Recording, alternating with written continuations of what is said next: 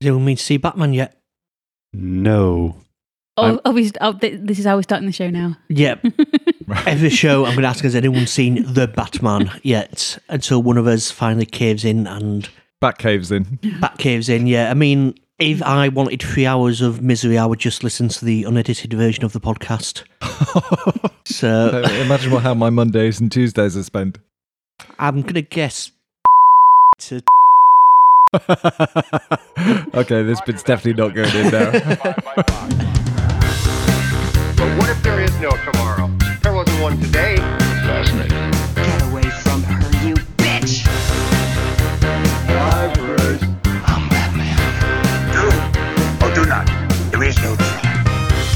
Hello and welcome to episode 105 of the Nerdfest podcast. This week's nerds are, Jon Talbot. Andy Chandler. Peter Johnson. and I'm Hazel Chandler. On today's show, we're going to try and catch each other out with both true and made up facts in our Buff or Bluff quiz. Plus, to celebrate International Women's Month, we'll be discussing our favourite female performances. So, let's start the show.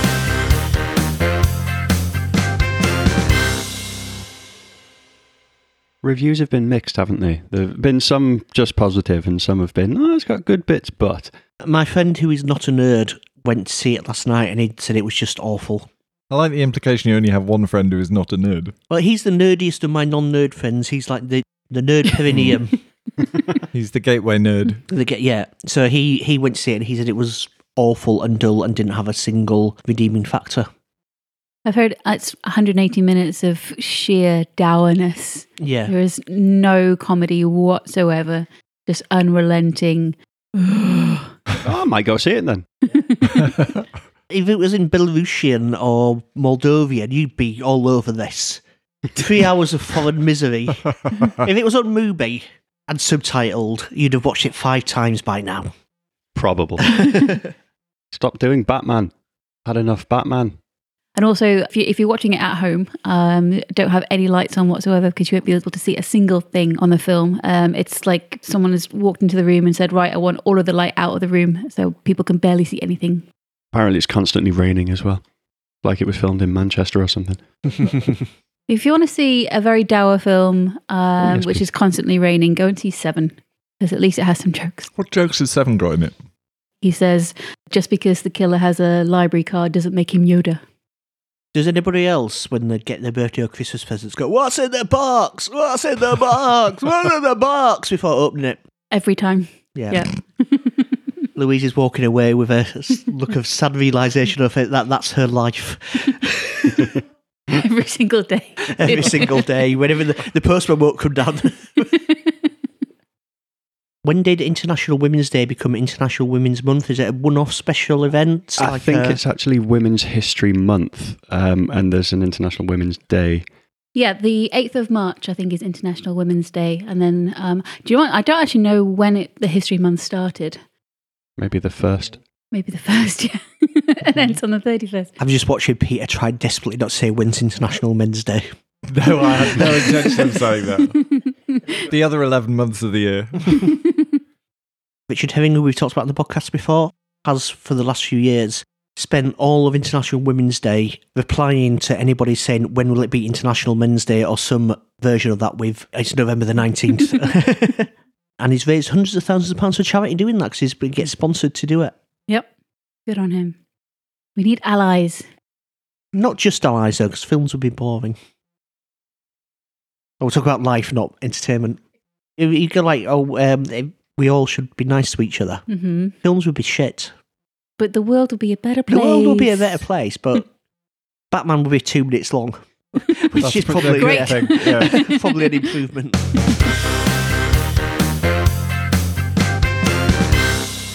Now it's time for our buff or bluff quiz. Um, this is where we've all come with three facts. Two of them are true, but one of them is completely false. I'm going to have to try and work out what is the lie. We went to uh, Nerd Arcade in Gateshead over the river from Newcastle, where we spent an enjoyable morning playing some old school arcade games. And it led me down a memory path with computer games and consoles gone by, and particularly controllers gone by. So these are free accessories for your game console. Two of them are real, one of them is entirely made up. Number one was the uh, the Japanese only release from Shibasoft called Toy Game Girl. This was an accessory that plugged into your 3DS, and instead of using the buttons, it was a series of tactile surfaces that you could touch, rub, and blow in order to entertain the virtual lady on the screen and bring the game to a, shall we say, conclusion. Oh. Uh, the girls were released on cartridges, and 17 different cartridges were released with 16 women and one man. Number two, Well, that doesn't sound fair. I, I think it might be more towards who it was marketed yeah, for. targeted demographic. Number two, the Resident Evil chainsaw controller. Why not control your video game with a replica chainsaw? Yep, um, for the release of one of the Resident Evil sequels, Capcom brought out for the Nintendo a miniature replica chainsaw. Whilst the chainsaw itself didn't blur, whatever the word is, buzz, didn't, didn't, didn't buzz, it did have all the requisite buttons eh, to enable you to play Resident Evil hidden amongst the various crevices. Unfortunately, it was incredibly difficult to use, and you could hardly play the game using it, so it ended up in boxes on shelves or bins until they will reappear on eBay in 30 years' time for 100 times the price. Number three was a very special light gun. We all remember light guns? Um, Yeah, which fondly. un- unfortunately died uh, a death because they don't work with the new style TVs, Yep. uh, the, the Ricardo CRT. I miss you, Time Crisis 2. Time Crisis 2 is at Nerd Arcade in Gateshead. That's a long way to go, though. It's, it's, a, it's, a, it's a whole five minute drive. What's better than a light gun? A head mounted light gun with no buttons. Ooh. A special helmet you put on your head with an LED. Where else are you going to put it? with an LED on it that points at the screen. So you see a little red dot on the screen as you aim. Instead of pulling a trigger, you then have to shout fire, and it fires. So if, for example, you were playing Point Blank 2, you'd be going fire, fire, fire, fire, fire, fire, fire. what happens if someone calls the fire brigade? Yeah, well, uh, many people were evacuated from student halls and residence. So, is it the erotic touchy simulation add-on for your 3DS? Does it have a name? I think it was a toy game girl. Um, was it the Resident Evil chainsaw controller, or was it a helmet-mounted light gun where you had to shout fire to make it fire? Could I begin by asking about the helmet mounted light gun? Yes, you may. Isn't that incredibly stupid? Yes, No further questions. Jon, can I have a, ask you a question? yes. Have you played any of these personally? I played the. And was it the first one? I have played the first one, but not with the controller. I've seen it on an emulator, and it's just very, very poor graphics. It's like it, it, it was for the, it was for the 3DS, but the graphics were basically like pixel graphics, and it's almost like a rhythm game. So if you play like Guitar Hero or something like that, you basically got to there's some symbol on the bottom. You got to kind of hit them in time and do the things. That sounds incredibly realistic. Yeah, I mean. A sense of rhythm is important. Is it Catholic game? It does sound like something that exists. Yeah, the second one. Yeah, uh, the, the the second one I haven't seen um, The anywhere, chainsaw. and I've never never seen the uh, light gun helmet. I do remember seeing pictures of a Resident Evil release with a sort of chainsaw next to it. Mm. But whether that's really a controller, I'm going to guess it was a controller. It was like the handle, a joystick type thing. The handle was like a joystick, the buttons were, and then there was the, the blade, which was just fixed but was covered in fake blood. hmm Prepared to believe all of them. I think the the third one sounds pretty terrible to use. Yeah, I mean, if you're going to have that, then why not make it a gun shape? That's what people would want to play with. Mm. Because it was great because you would have a, a visor over your eye, and then there was the LED, so it was like you had like a A target HUD. that you could point at the screen. Now, if it came with a shoulder mounted cannon like a Predator, then I could understand it. There was a shoulder-mounted cannon for the SNES, wasn't there? Oh, what was that? Well, there was the Super Scope, The which Super was like yeah. more like a rocket launcher almost. hmm I think I still have one in the loft actually. Number three just sounds like um, Jon was amusing himself, like this would be fun, and just came up with that. you don't think the first one sounds like that? The first one sounds like someone would actually do that, and it would have a big market. Yeah. Um, the second one, it does. It, it there's got enough details in there, um, and it sounds pretty plausible. But the third one sounds like a Johnism. Hmm. That's where I am placing my bets. Yeah, I'm with you there. The first one is just icky enough to be realistic. Um, and uh, the second one, I can certainly believe. I- I've never played Resident Evil, but I think it's got quite the enthusiastic fan base, and that they would go for specialized controllery type things. And the third one is powerfully daft and has been made up by Jon. If the first one isn't true, please don't go getting any ideas. Please don't make this game. and not for the 3DS because no one has one anymore. no, well, true. Uh, yeah, I'm going for the third one as well.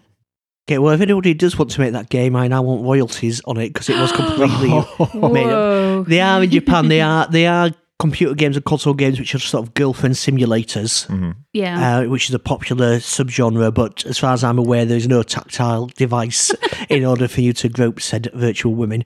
I think they did have sort of bits where you blew and things. Uh, yeah, you 'cause could blow into the, mi- you could blow into the microphone on the DS. I think Yeah. was it? Yeah. Resident Evil Chainsaw is correct, as is the head-mounted light gun where you have to shout fire. Still don't believe it. Could you change the word? Does it have to be fire? Here's somebody wearing the helmet. If you want to see what it looks like. she looks unhappy about it. that's that's not cool. He looks like a really cheap version of Cyborg. It does. Uh, I, I, I am Locutus of Borg. Here's my Konami Yes. laser scope. Oh, Speaking of which, has anyone seen Picard yet? I really liked it. The first first episode of the new season. Mm. I thought it was good. I thought it was very expensive and I did- yeah, it looked shiny looking. amazing. It really did. It looked better than any of the Mm-hmm. um, recent Chris Pine films, I thought, mm. budget wise. we gave up halfway through the first season. I think. Yeah. Um, I'm, I can't remember why, but just didn't feel a connection to it.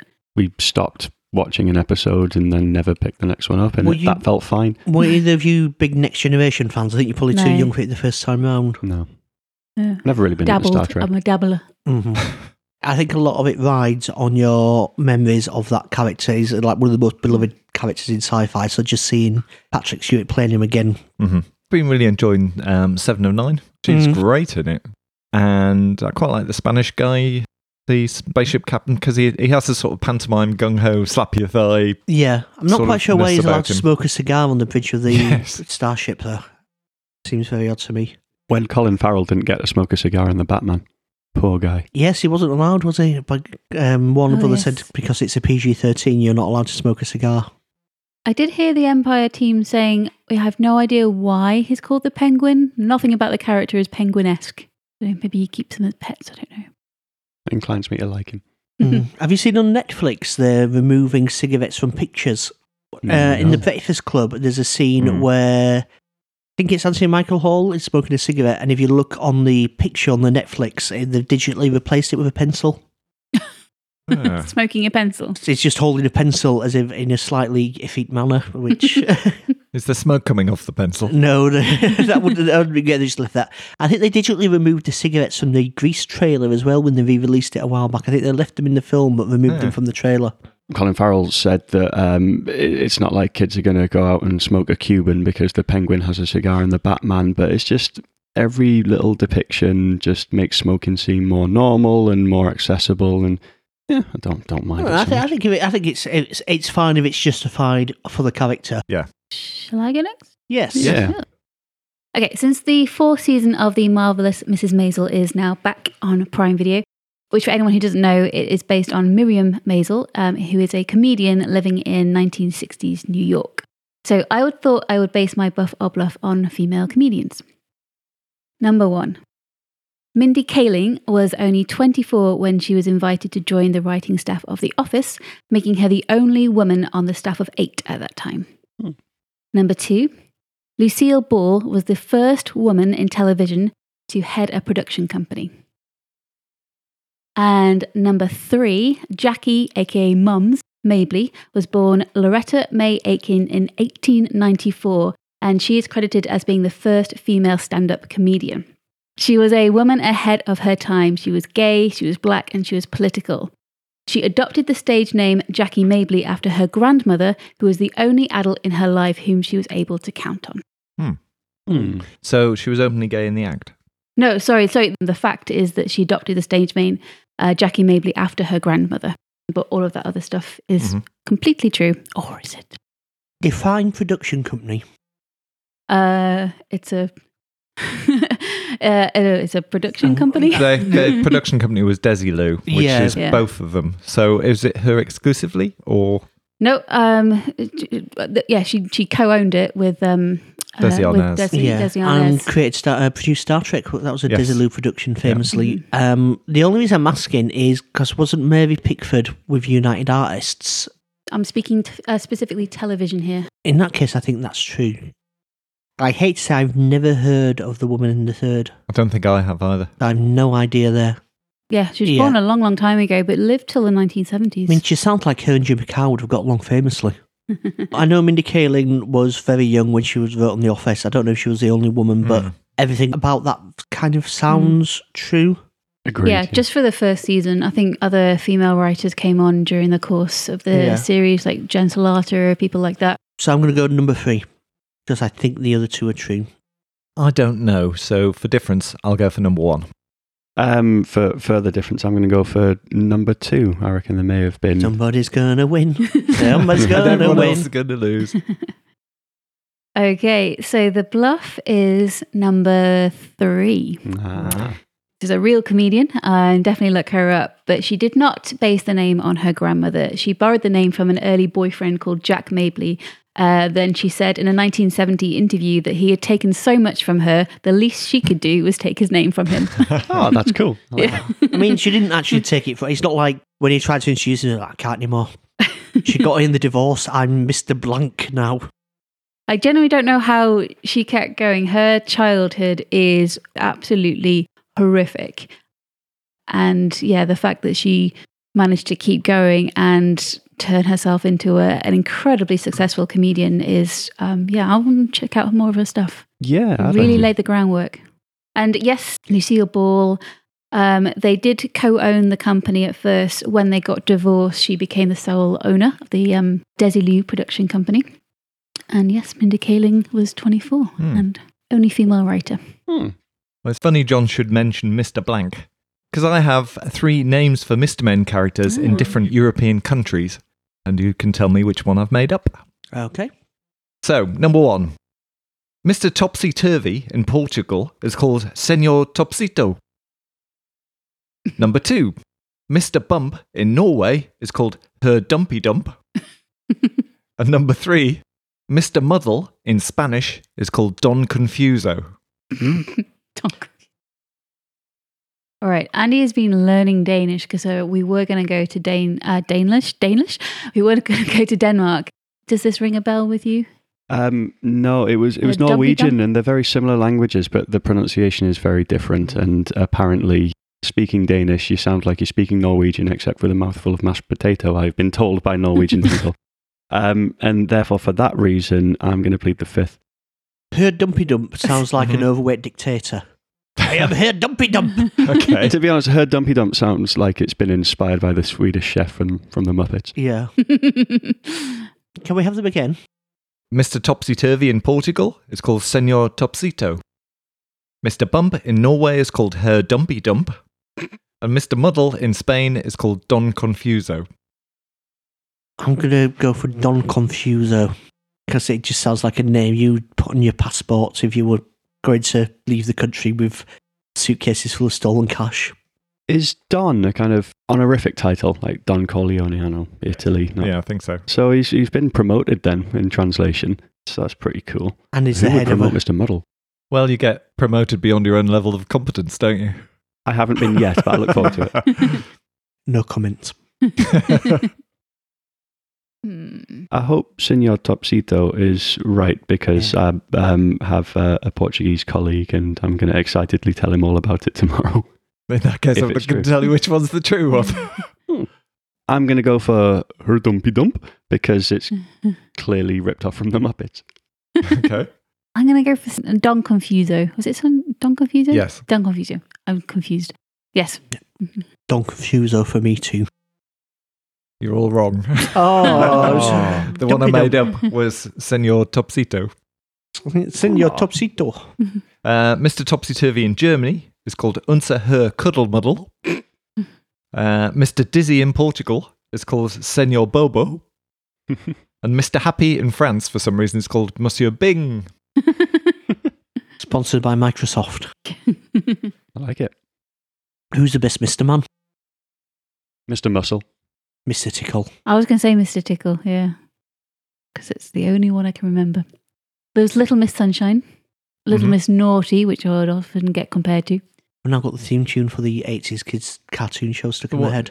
I don't know how that goes. Could you hum it, please? All friends together, little Miss and Mr. Men. All friends together, round and round we go, side by side and something, something, and on with the show. Hmm, Very good. That means nothing to me. I, that, I Bluff, don't know if you I made ever saw that that show. Andy, bluff away. Yesterday, I watched uh, a stunning documentary called Taming the Garden, which was about huge ancient trees being uprooted and transported across the former Soviet Republic of Georgia to What be is- replanted in the private garden of a wealthy politician. What is it with you and trees?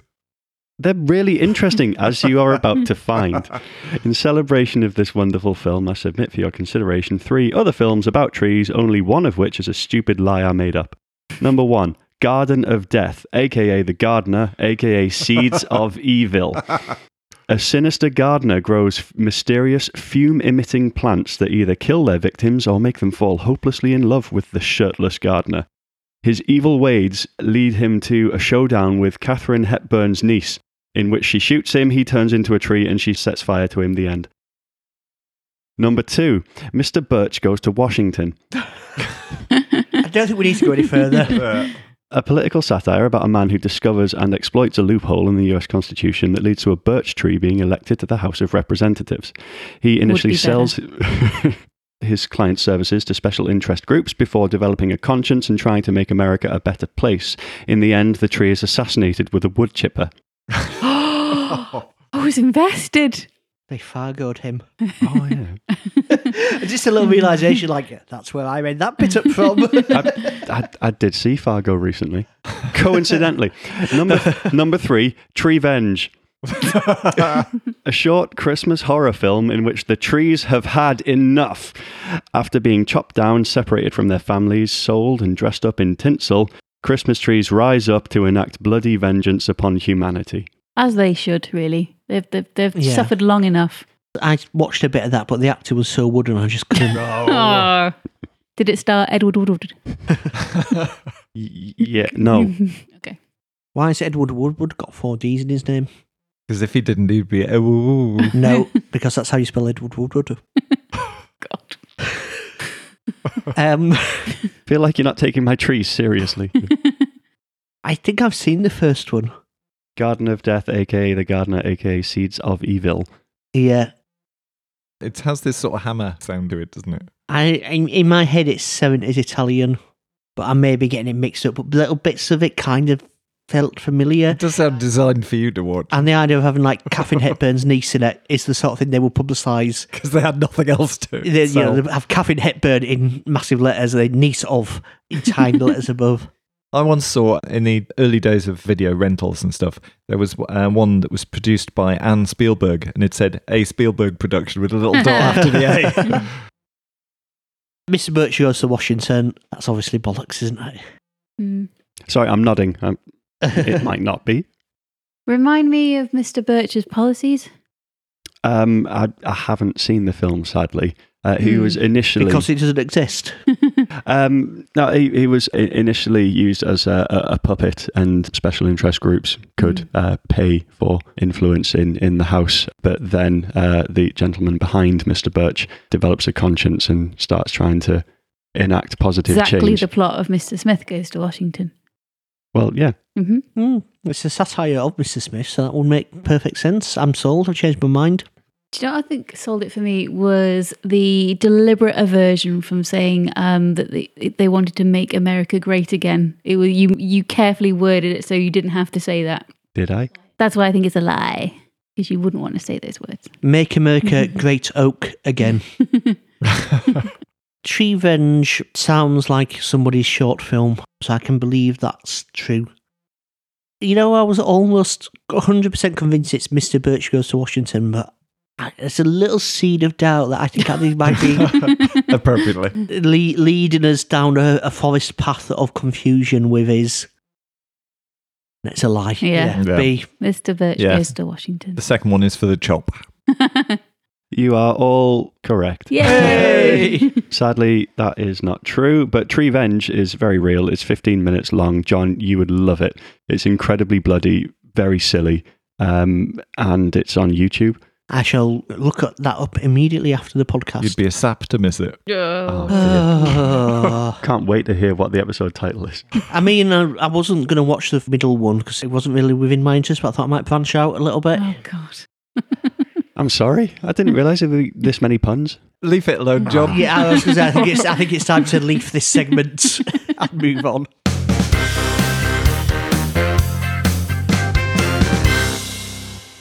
Women are great, aren't they? I love women.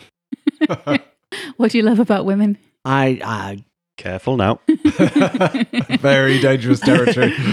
they're just nice, aren't they? Not always. no, so, some some are very much not nice. Fair point. Yeah. Some in this room, maybe. So it is Women History Month and International Women's Day. Mhm. So to celebrate this, we're going to look at some filmy women. Fil- filmy, filmy, women. women. Women in films. yeah, we're going to celebrate. I'm going to um, talk about some of our favourite female performances. And this is Andy's idea, so I think Andy should start. Women are good, aren't they? yeah. Oh, I really should have thought about this before I started, shouldn't I? Um, Sarah Connor's good, isn't she?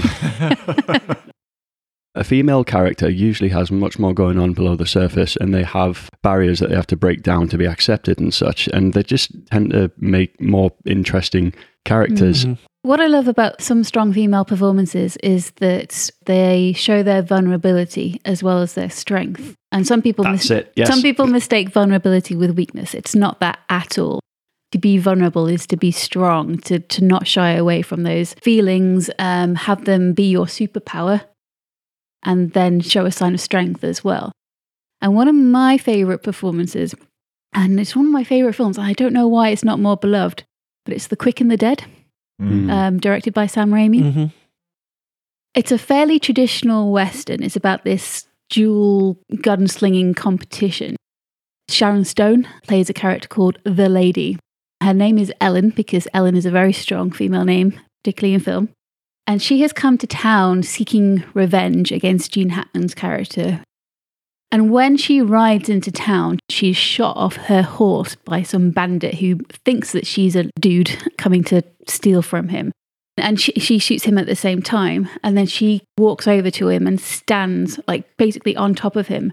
And the sun is behind her and it's shining through her hat. And you see in the top, like, the brim of her hat has got this little bullet hole and the sun is shining through there. And it's such an amazing hero moment.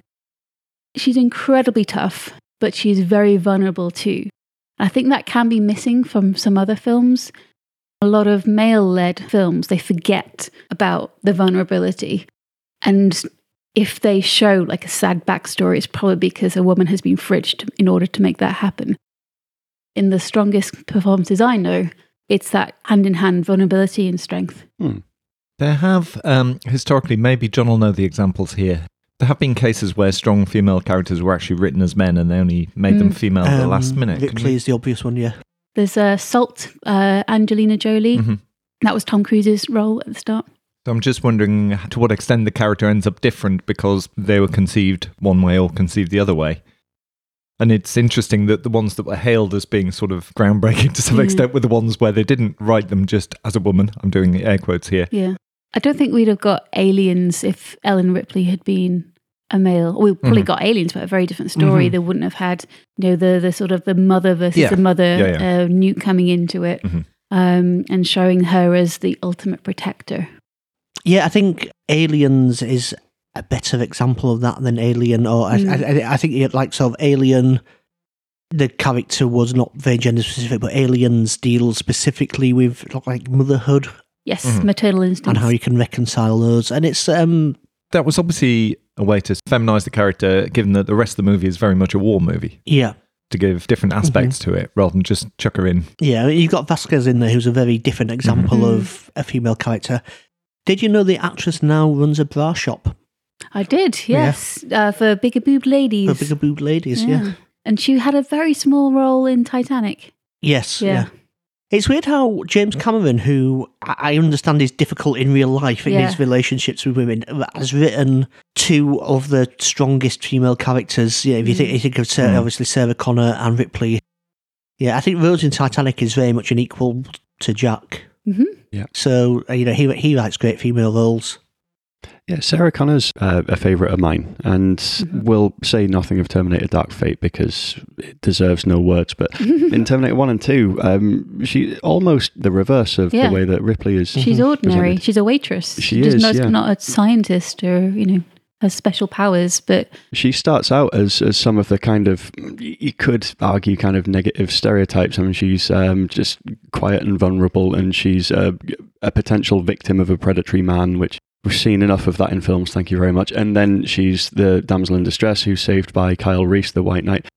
But her character arc, where she grows um, stronger and harder and more capable and braver throughout the film, and by the end, she is the one that does what Kyle Reese couldn't do, and she kills the Terminator. That's incredibly satisfying uh, to see her grow Mhm. as a character.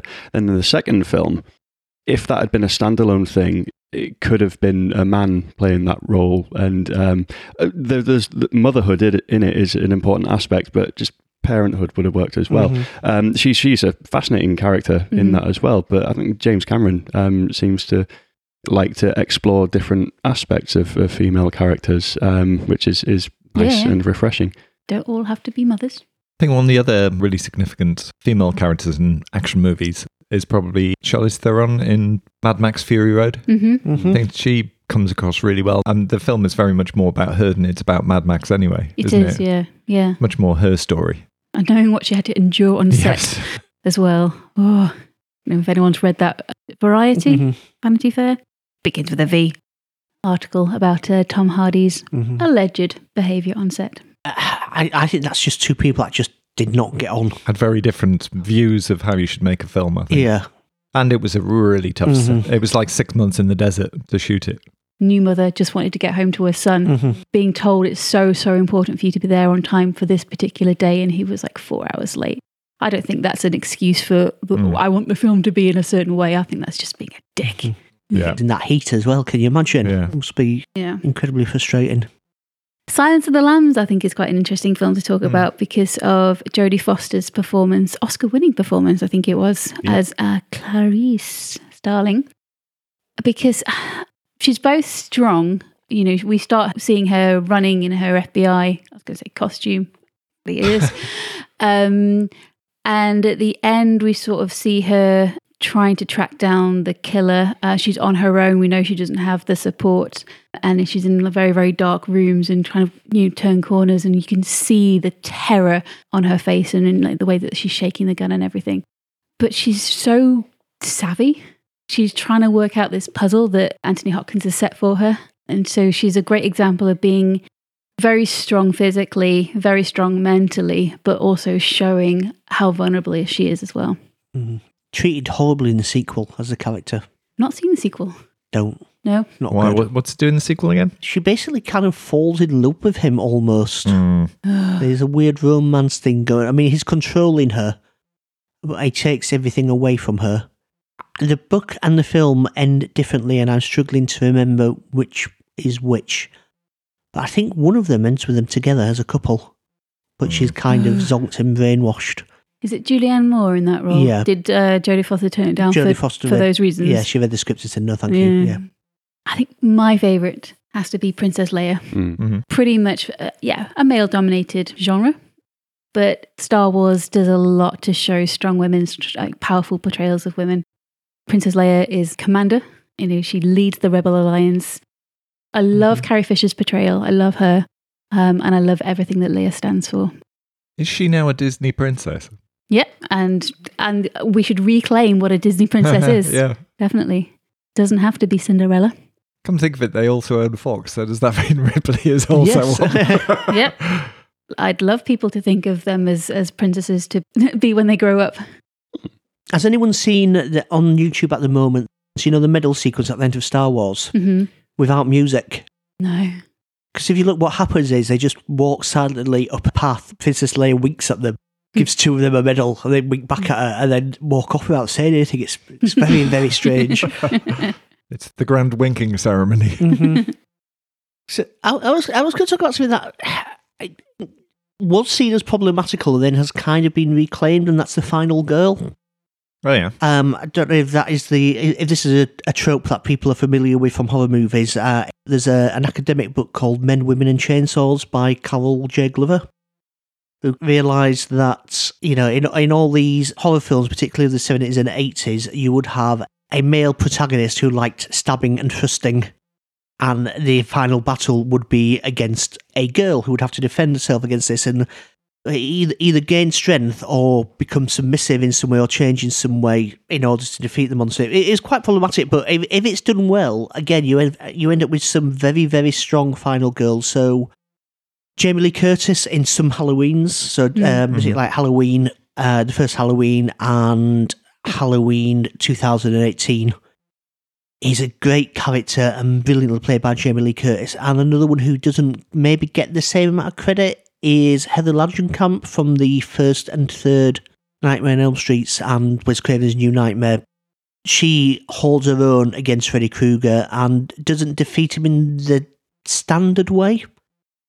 She goes through that development of having to uh, become more independent, but then kind of beats him using her brains in the first one and kind of kindness in the third one, which is a, slightly unusual way of doing it. Mm. And she, in the third one as well, she's again a very, very strong mother and maternal figure to a group of people and is a, a, a really positive character, someone who has come through trauma and is dealing with it in a positive way. The final girl in horror films is a, a, a kind of a really interesting subject to look at in more detail if you look at good films and not films where men with nice sexually assault women and then murder them in their Mm. droves. Hmm. Has everyone seen Thelma and Louise? Yeah. No, No, you've not seen it. I feel like it's one of those things I've seen in bits over Mm. many, many years on ITV2. But I'll try not and spoil it. But um, it's the, the ending the same as Grease, isn't it, with the flying car? Yep. Yep. Yeah. Absolutely. Off into the sunset. Um, that's one of my favourite performances for both women on screen. It starts as a fun girls' weekend, but it turns into an absolute nightmare. And it was made early 90, 91, I think. So 30 years before Me Too. But it's a really shining example of victim blaming.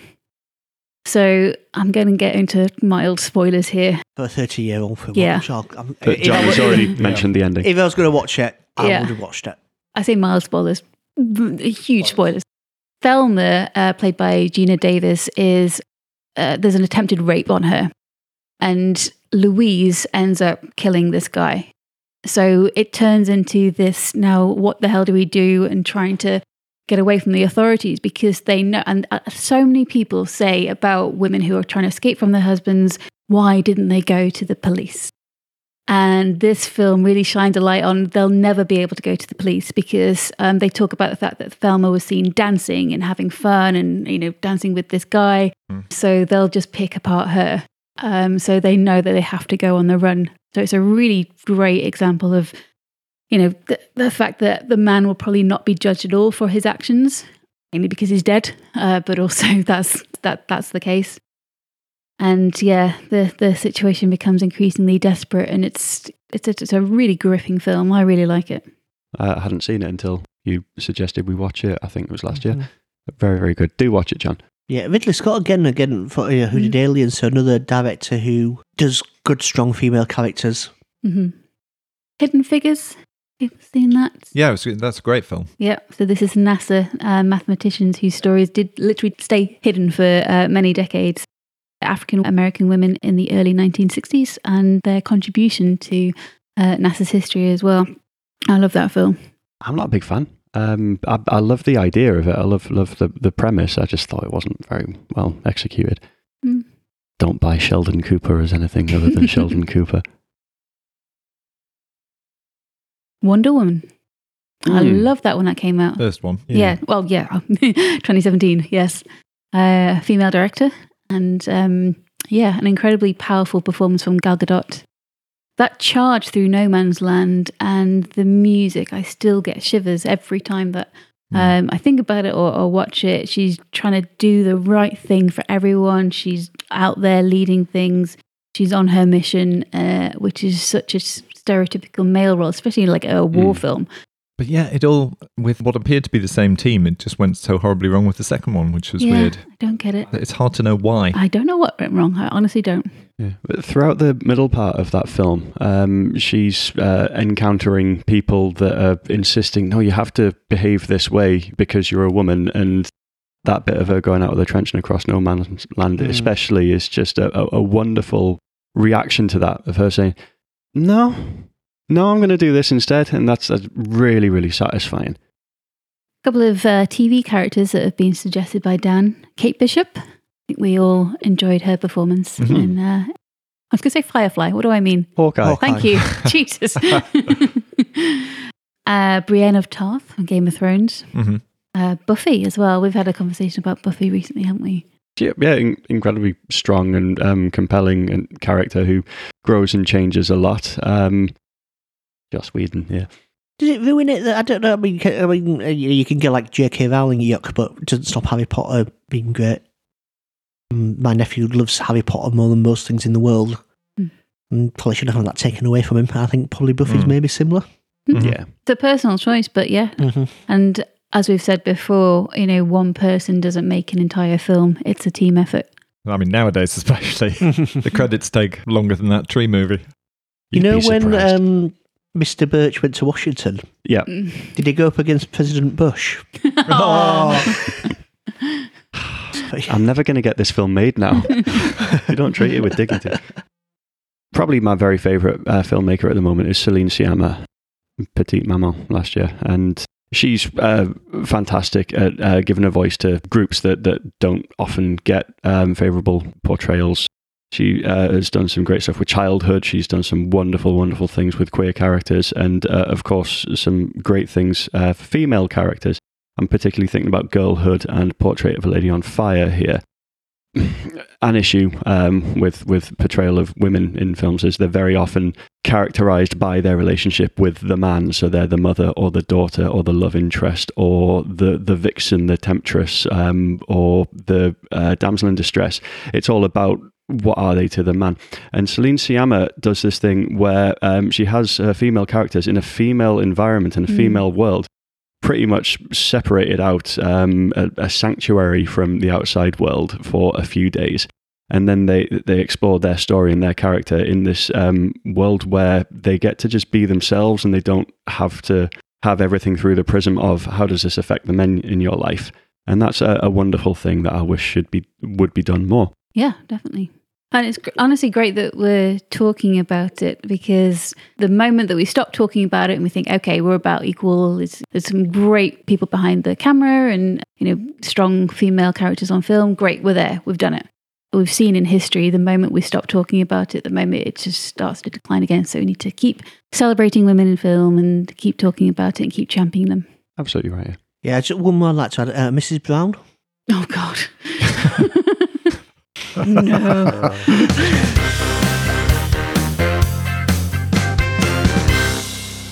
That is all for today's episode of Nerdfest. Thank you so much for listening. We will be back in a few weeks' time. In the meantime, please follow us on social media at Nerdfest UK to stay up to date. And please leave us a review and help us climb those algorithm ladders. Uh, your efforts will not be in vain because Jon has a special reward for you. Yes, I'll bring on my special controllers and we'll play games all night long. Oh no. What, what shape is your special controller, Jon? it's it's and very is it unusual. really a controller? Oh yes, yeah, yeah. What does it control? The rest of it. Until next time, you've been listening to A man who wishes Boris Johnson was replaced by a twig. A man who will now be referred to as her dumpy dump. A man who's looking for funding for Mr. Birch Goes to Washington. and a woman trying to make my way in a male dominated podcast. Nah. We'll see you next time. Bye bye. Bye. Trees.